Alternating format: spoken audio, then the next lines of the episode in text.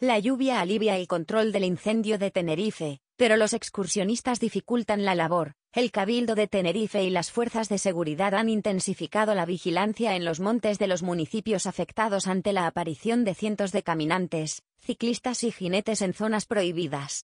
Un Tenerife ilusionante logra un meritorio triunfo en Andorra. El gol de Luis Micruz en la segunda parte permite a los de Asier Garitano sumar la segunda victoria visitante de la temporada, y encaramarse a los puestos altos de la clasificación.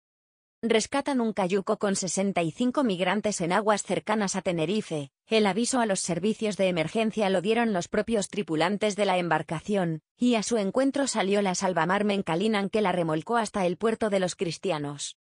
Henry Cavill rueda en Tenerife la última superproducción de Guy Ritchie. El actor británico se dejó ver en el restaurante La Torre del Mirador, en el sur de la isla, donde almorzó junto a su pareja.